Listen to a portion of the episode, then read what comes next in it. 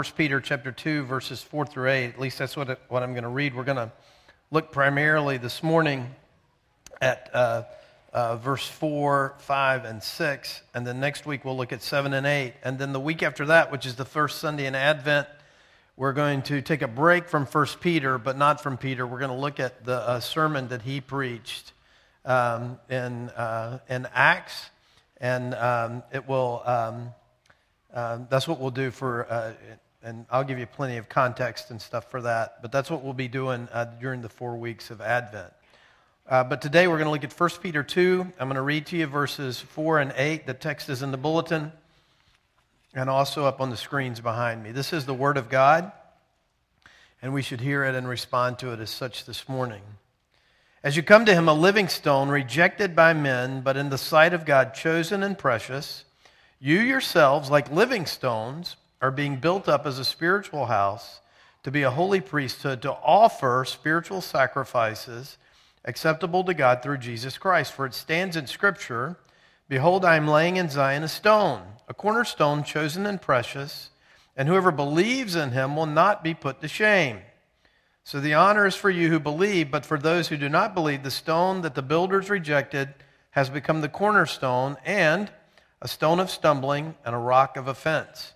They stumble because they disobey the word as they were destined to do. So, uh, what I want us uh, to do this morning is to look at these images that are in this text. There are a lot of images of stones and temples and priesthoods and sacrifices and that kind of stuff, and draw some conclusions about, from that about the way uh, in which we're supposed to live. So, you just heard an announcement a few minutes ago about a Christmas concert coming up in a matter of weeks. We know that yesterday was the, uh, the day for the Richmond Marathon, and we, so we know that that means the holidays must be coming. It's just a matter of a few more days and weeks, and they will be here. And so, what I find about that is, is an interesting time in the life of this congregation. It's always an interesting time. It's always a joyful time. It's always a fun time. But I also run into an awful lot of people who uh, feel like um, what's happening here and what's going on in their lives is a giant sacrifice. You're being asked to do a lot. You're being asked to do a whole lot. You're being asked to give. You're being asked to go to things. You're being asked to buy things. You're being asked to cook things. You're being asked to eat things, which is so hard. You're being asked to drink things. You're being asked to do all sorts of stuff like that. And so there's this giant sense of gotta go, gotta go, gotta go, gotta go, and sacrifice, sacrifice, give up, give up, give up, give up, give up. Um, and so, what I want to tell you this morning before you uh, freak out and start doing your online shopping in here is um, I am here to tell you this morning uh, about sacrifice. And some of you this morning are going to hear this and, and you're going to be moved to sacrifice even more. And some of you are going to hear this this morning and you're going to realize you've been sacrificing a ton and you've been doing it for the wrong God and for the wrong reason.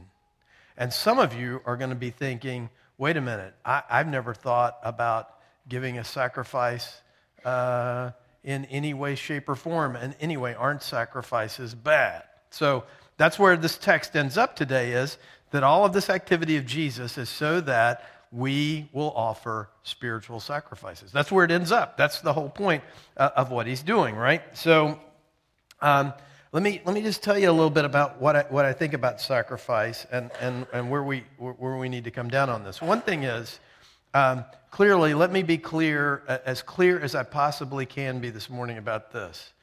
There is only one sacrifice that can be made that can make you right with God, and that was made by Jesus Christ, the Lamb of God. And so, the, whatever sacrifice, whatever we're talking about, about whatever a spiritual sacrifice is here, is in no way, shape, or form anything that gets you uh, uh, righteousness before God.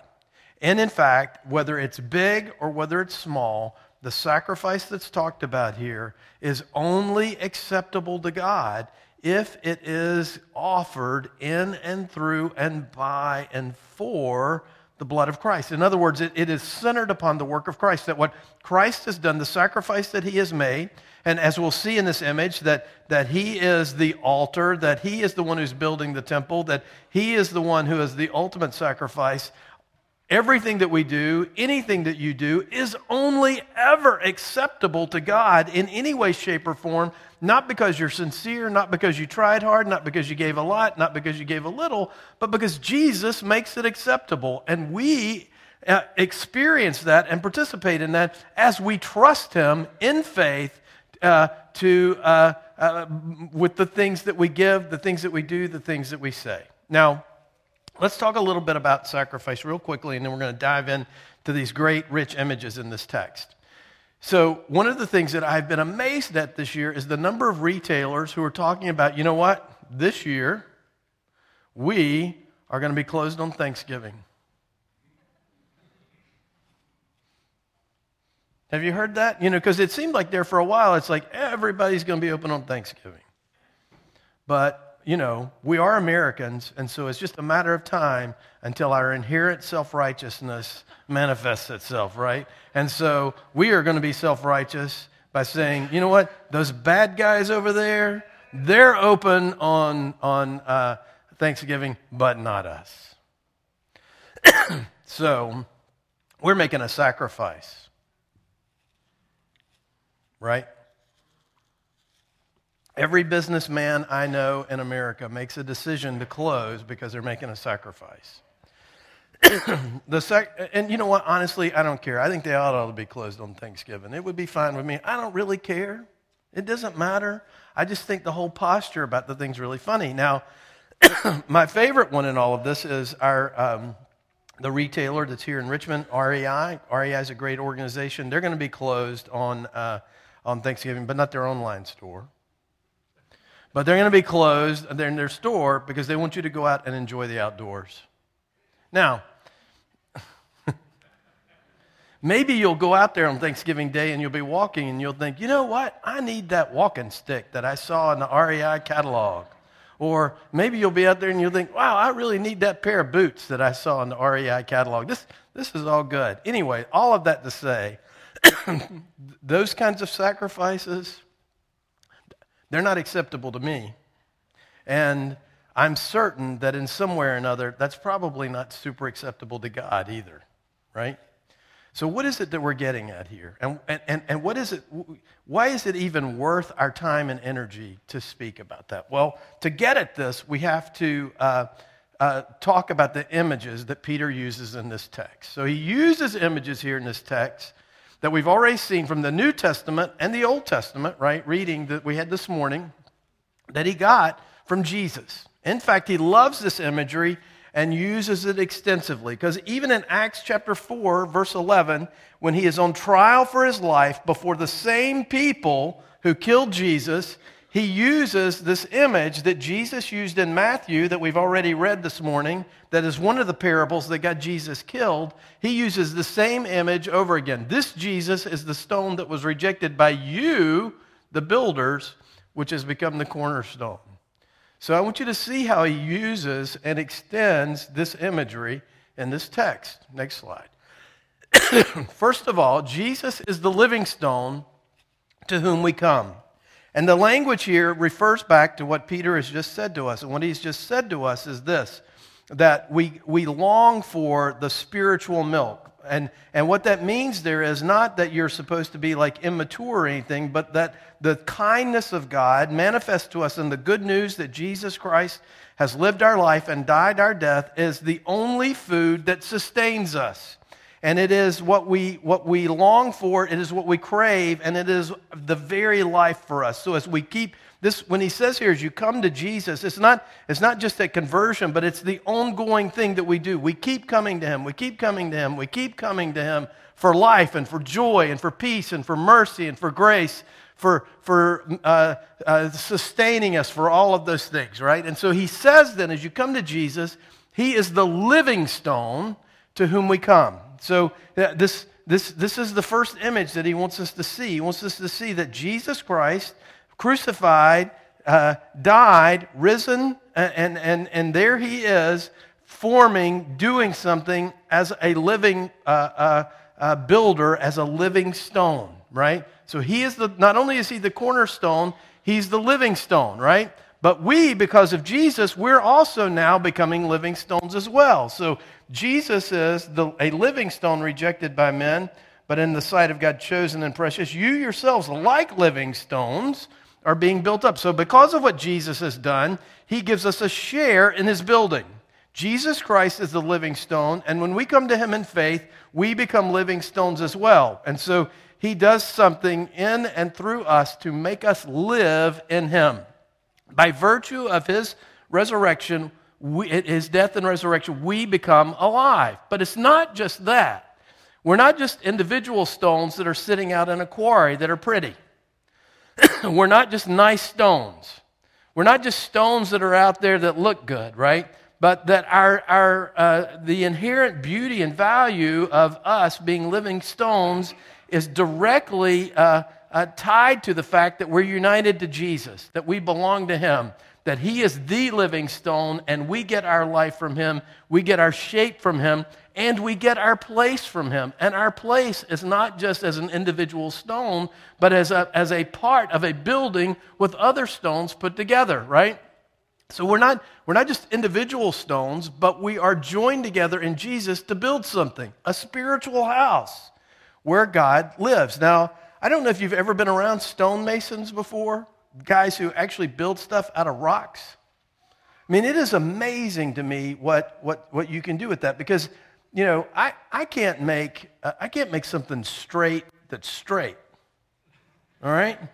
You know, if you give me something that's already straight, the second I touch it, it gets crooked. Well, how can you make something straight out of rocks that are just random rocks, right? But they look at him and, and, and they're able to do that. Well, that's what Jesus is doing. As the living stone, he's not just the living stone, he's building something, and he's building something with us. Now, the great thing about regular stones is, uh, and, the, and the issue that the, uh, uh, the, the today's stonemason doesn't have is the stones that he's working with, they don't talk. We talk. We have opinions. We have, we have we have, you know, we have the need to be uh, the preeminent stone in my corner of the building, right? We have, we have, we have all of those things, right? But what, what Jesus is simply saying is, no, he's the, he's the cornerstone, he's the main one, and his ministry is giving us his life and building us into something that is greater than we would be uh, individually. But he says here that that, that, that that image is not just enough, that we're not just stones, but that we are a holy priesthood that offers spiritual sacrifices that are acceptable to God because Jesus is the altar in this spiritual house. He is the offering that is in this spiritual house, and He is what makes our offerings acceptable. Listen, I want you to hear this right now. One of the things that we, we think about, and one of the things that's just natural for human beings is that we look around and we see somebody who's giving something, somebody who's sacrificing something, somebody who's giving something, and we measure it by the apparent sincerity of the gift, or maybe we measure it by the apparent worth or value of the gift. So the bigger the gift, the more impressive it is. That's not what we're getting at here. What, what happens here, and, and this thing that Jesus is building, this temple, this, this priesthood that he is building, is he is the preeminent sacrifice. And I would submit to you that when you begin to feel dissatisfied or upset or hurt or whatever about whatever it is you think you're sacrificing, part of the problem that you're having that experience is, is that you're not giving your offering, you're not experiencing your offering in light of the bigger offering that's already been given. You can't give something to make yourself acceptable to God. You can't give something up. You can't give something to make yourself suddenly acceptable to God. The only way anything that we ever do is acceptable to God, the only thing that we ever, any, anything that we give, anything that we do, any words that we say, anything like that, it, it only is acceptable because in and through the work of Christ, that's what makes it pleasing to God. Now, I, w- I want you to hear that this morning because the fact of the matter is there is great freedom in that. There's great joy in that. There's great life in that. Because what I realize is, is that all these things that I have, this body that I have, this voice that I have, this money that I have, this house that I have, this family that I have, these relationships that I have, all of those things that in and through and by the work of Christ, whatever I offer, whatever I offer, as small or as um, uh, large as it is, the fact is, it is made acceptable because Jesus Christ has already made the predominant offering for me. And as He is at work in me, He is building us into a community that is beautiful, like He is, that is alive, like He is, and that has His priestly ministry of offering sacrifices in joy and in light of the sacrifice that He's offered, right? So, so let's look a little more deeply now into these images. First of all, he talks about the living stone, and he says that he is the most precious. Most precious. Um, Jesus is called the most precious because without him, there are no living stones. So, without the work of Christ, none of this would ever happen. He lives, we lives, he is precious, therefore we are precious. Now, even though Jesus is rejected by men, and even though it may appear to us that we, in our offering, in our work, in our lives, and in our loves, are rejected, the fact is God is the one who makes the determination of the relative value of our lives, of the relative value of who we are. He's the determiner of value, not men, not even you. Perhaps one of the reasons why sacrificing doesn't feel very good to you is because you give and you give and you give and you give and you're waiting to see results. And, and, and the results are, are not that great or not, not apparent. Well, you're trying to be the determiner of value.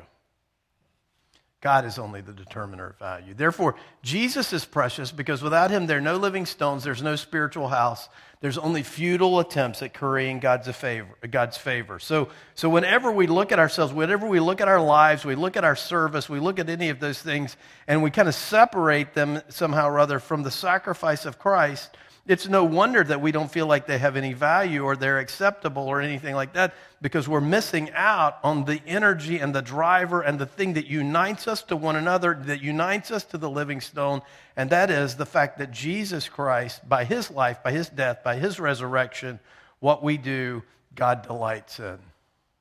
Secondly, there's an activity of unity in this image. So, you know, what, what we tend to think about this is, is we tend to think about ourselves as a beautiful stone. I'm a precious stone, which is great. That's good. You are. But then you look across the room and you see, look at that stone over there. see that stone over there? They look like, they look like a diamond. And I'm granite. Wish I was a diamond. Wish I was a diamond. Or I'm a marble and I am, you know, I'm steady as a rock and worth building on and dependable and all of that. And I look over there and I see, oh, they're just quartz, you know, they're just shiny. Everybody likes the shiny. Nobody likes the steady right? So, so, the, so the fact is, as, as we look at this, what Jesus is saying is listen, f- quit trying to figure out your relative worth. Quit trying to figure out that, that the beauty here is not just that you're an individual stone, although you're a precious individual stone. The beauty where, where and, and the place where God lives is not just in individuals, but in this building that He's building together. We're doing this together. We're in this together. The whole point of the living stone is that He is putting all of these stones together into a giant place where God lives. So, so, the, so the fact is, just the fact that you're a living stone is not enough, frankly. It's important and it's essential, but your living stoneness, the, the thing that God has for you in that, is, is more than just something for you. It is something for the rest of the house. It is something for the rest of the building. We, we belong together. We're united together in Christ. And, and the beauty of that house is in what we live and do and serve and work and offer together. Next slide. Uh, but the fact is, in this image, we're not ultimately just a fixed building, but we're an active priesthood. That is not just one priest, but all of us uh, have the priestly ministry just like Jesus did. Jesus offered himself as our sacrifice. He is our high priest. He gives us a role in that. And, and this role is in offering spiritual sacrifices acceptable to God through Jesus Christ. Now, take that slide down for a minute, Chris. Just let's just stop here for a minute. It is so dangerous. It's spiritually, um, there, right now, in my heart and mind, the Holy Spirit is flashing in front of me a caution light. And the caution light is you got to be careful when you talk to people about sacrifice. Now, typically the way you get over that is you say, you know what? Your sacrifice doesn't matter. That's not what this text is about. This text is only about the sacrifice of Christ. The problem with that is that's not what the text says. Okay? The text says that you have this sacrifice in Christ, that you have this priesthood in Christ, that you have this living stoneness in Christ, and all of this ends up in a place where the whole point is to offer spiritual sacrifices acceptable to God through Jesus Christ. So, what is that? I, I you know, I thought the way you started out this sermon, Steve, that you were going to let me off the hook. That you were going to tell me, you know, that extra thing you've been giving in the past, you can quit that now and you can rest. Well, maybe you should. Or maybe you were thinking, Steve, you know, there are these people and this, there are these other living stones in here, and they might be beautiful living stones, but they're not holding up their corner. and they need to give up a little bit more to hold up their corner in the house that God's building here. Let me tell you, this whole deal about sacrifice is a hard thing, a really hard thing, very difficult thing. Uh, and, and, and I'm going to unpack it just a little bit for you, but I want to make you squirm a little bit about this thing. Wednesday mornings and Friday mornings are, um, I get up at, at early and I meet two different groups of men at Chick fil A on Parham Road. It's delicious. It's, uh, um, um, it's a really sweet time one of my favorite times of the week. Uh, my Friday morning group, uh, and these guys don't know it, but I have. I, I've asked all of them to do this because I have plans for them, because God has plans for them. Now, guys, those of you who are out here, just relax. I'm not, I'm not about to call you up here and, and make you uh, something, anything unusual, but it is a sweet thing. This week, we talked about the call of Abram and uh, on Friday morning. And one of the things that's interesting about the call of Abram is Abram grew up in a culture where family was everything, where, where home was everything. And God came to him and said, Abram, leave your country, leave your home. For a place I'll show you. For a people I'll make of you. Don't ask how, don't ask when, just get up and go. Leave everything. Leave everything. And by the way, you're barren. Your wife's not having any kids anytime soon, but I will make you a great nation. And this place I'm going to take you to, I'm going to give it to you. Don't ask how, don't ask when. I'm just going to do it. Now we hear that and we think, well, that's so easy. God showed up and talked to him. That never happens to me. He doesn't show up and talk to me. Well, think about it this way. What if God showed up and talked to you, really came to you today and said, Hey, I got this for you. I want you to do this. Don't ask me how or when, just do it. And then he disappeared for 25 years. 25 years before you hear or see him again. If you're like me, you would be like, Did that really happen? What happened here? Was, was there something in my, my soup that I ate that day? You know, what, what is going on here? What's up with that? He left everything.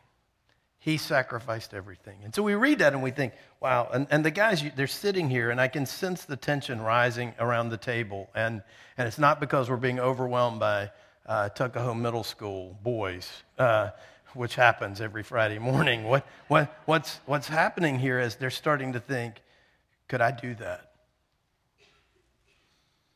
And that's what I love about this church is because whenever we come up about things like that, people are willing, you know, it is, it is a rich spiritual blessing to me to sit with men who are at least willing to ask the question.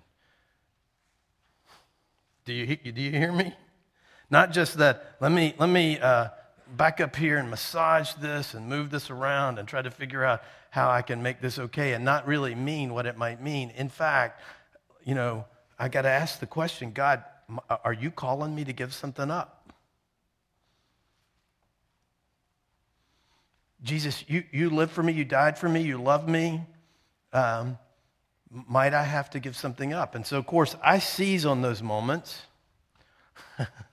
and say, let me tell you a story of that I told the church years ago at Christmas about a woman and her husband who were doctors in a remote part of Uganda, and she was having a baby, and had had a difficult pregnancy and she was considering that she would stay there and have the baby because they really needed the ministry of presence there to those people. And she concluded her Christmas letter that year with saying, Well, God gave up a son, gave up his son for me.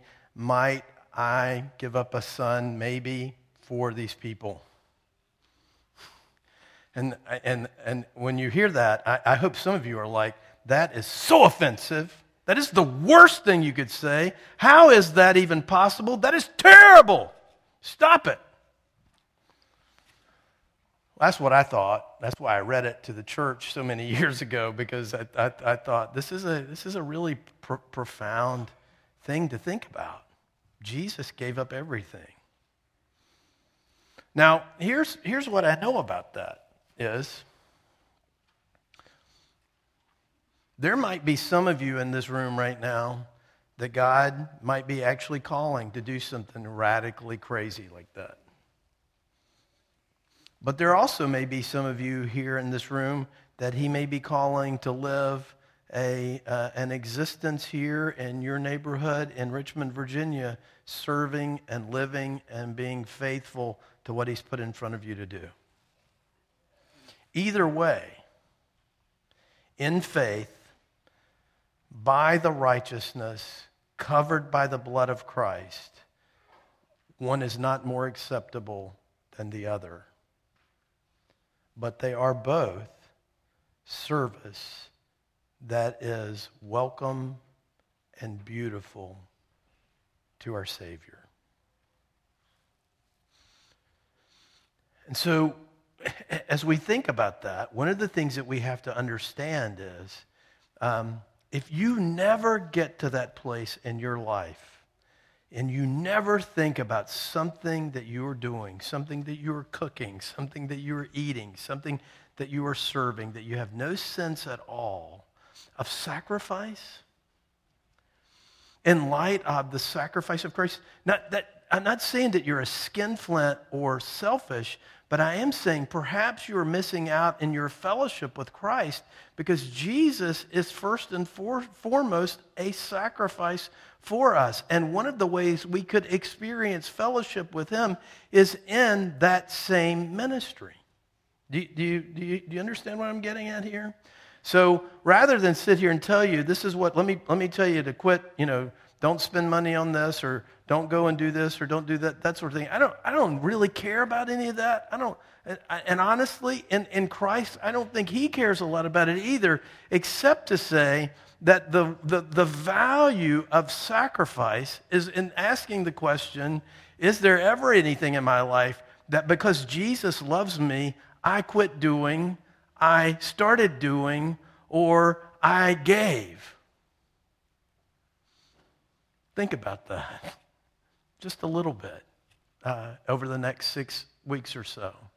So, we're ultimately not a fixed building, but an active priesthood offering spiritual sacrifices acceptable to God through Jesus Christ. So, what are these sacrifices? Likely, I think they're in two arenas. One is in praise and thanksgiving, and the other is practical, loving service. Uh, the writer to the uh, uh, Hebrews says, Through him, then, let us continually offer up a sacrifice of praise to God that is the fruit of lips that acknowledge his name, and do not neglect to do good and to share what you have, for such sacrifices are pleasing to God. I think one of the great things about the economy of the New Testament, in light of the sacrifice of Christ, what we do is it is so compelling that we speak and we pray and we sing, right?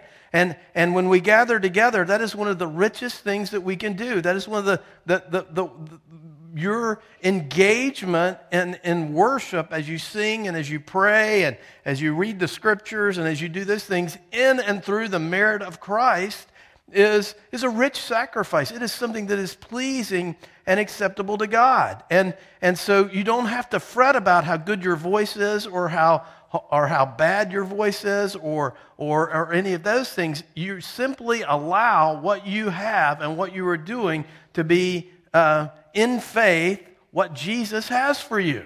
And you just do it, and, and it's great. It's acceptable. It is a, a an offering that God finds compelling. So, so what then are our spiritual sacrifices acceptable to God through Christ? They are the deeds you do, the words you speak, the songs you sing, when you do them spiritually. That is, when you do them in reliance on the power of the Spirit from faith, according to the will and work of the Spirit, and for a manifestation of the Spirit, which is a manifestation of Christ. So, whether you're giving, whether you're singing, whether you're praying, whether you're serving, whether you're baking, whether you're roasting, whether you're uh, uh, hospitality, giving, uh, giving a party, uh, whether you're giving money, whether you're giving whatever it is, what, whatever the thing is that you're doing, the issue for us today is can we say, I am doing this in and through and by and uh, in virtue of the work of Christ? Because if it's somehow connected from that, it's not a part of the temple, it's not a part of the living stones, it's something that you're doing. Now, practically speaking, um, how, how does this work out? Well, um, I want to I want to give you two examples of things that I think that are worth thinking about and worth uh, uh, un- unpacking a, a, little bit here this morning. Uh, the first one is I am reminded that when Marty and I got married, a, one of the people that we went to seminary with gave her a book titled Marriage to a Difficult Man.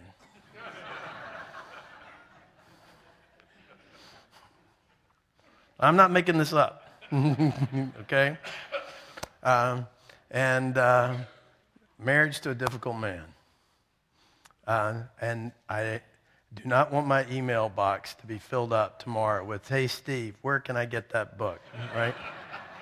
All right? Uh, it was a kind of a kind of a historical, kind of a not historical book about Catherine von Bora, who was the wife uh, of Martin Luther, the reformer.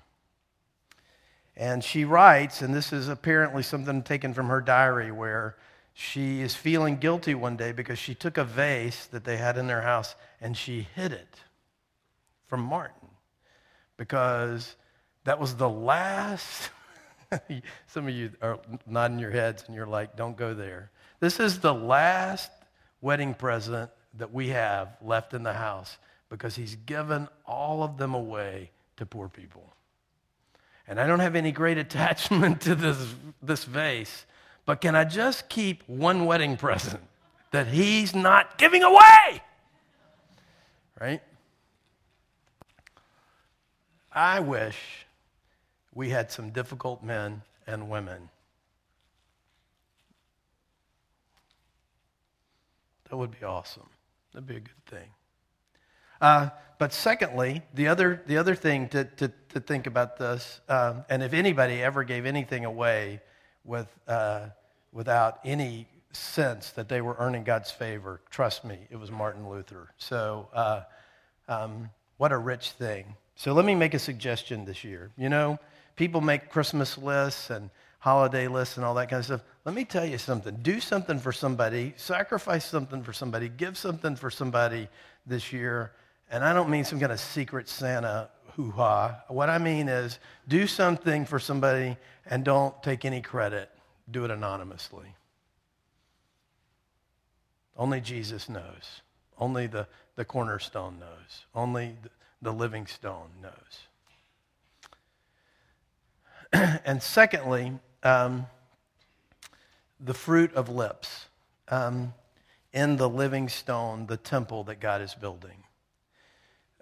I cannot tell you that the best, one of the best things that happens to me spiritually is on those communion Sundays where I sit in the front row and I look at the living stones coming to be fed by the living stone.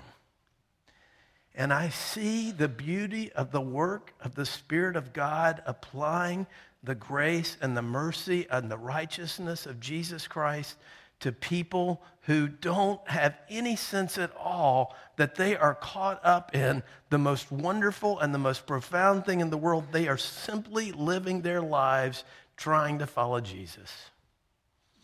That nothing to me is as encouraging as sitting there watching you participate in that.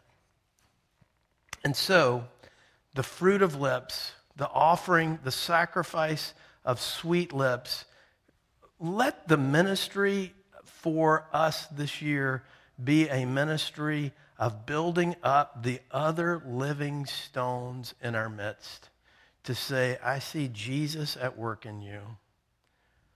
I see how he is leading you and providing for you. A couple of weeks ago, I, and this is the reason why this sanctuary is designed this way, so that you, you can see each other.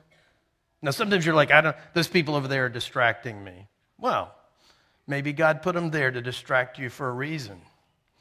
Maybe you should look at them and think, what's going on in that living stone?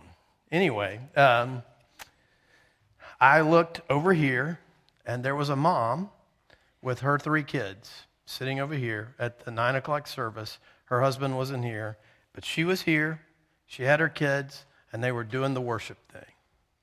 And I'm telling you, as somebody who uh, is married to a mom who had three little kids and brought them to do the worship thing without dad for years, because frankly, um, well, dad didn't want to be distracted by all the distractions before work. So, and she's more competent with little kids than I am. She did the work. And I looked over there and I said, that looks just like what went on in my life for years. And so I went to that mom after the worship service and I said, I commend you. Jesus commends you. And I don't feel bad about speaking for him because he sees what you're doing and the sacrifice and the work and the love that you're doing to be here with these three little kids on a day when your husband, who could not be here because he's helping somebody else move, who's in, whose ox is literally in the ditch.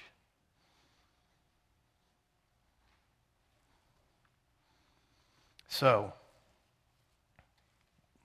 I believe that's the kind of offering, the kind of sacrifice that we're talking about. To build the temple, the spiritual house, with the living stones that Jesus died to make alive. Would that be true of us this year? Let's pray. Lord, we we need a sense of this today. Thank you so much for your goodness, for your love, and your mercy. Thanks for your care for us. Thanks for uh, this text uh, that uh, speaks to us of sacrifice and of life and, and, and of uh, service. Uh, how rich, how profound it is, how wonderful and how beautiful it is. Help us today to see one another as the living stones that you are building into your temple. And that the, the offerings and the sacrifices that rise from this place uh, are rich and acceptable because Jesus, you died to make them that way. Help us to experience joy and uh, uh, your pleasure uh, in that work uh, this year. We ask this in the name of the Father, Son, and Holy Spirit. Amen.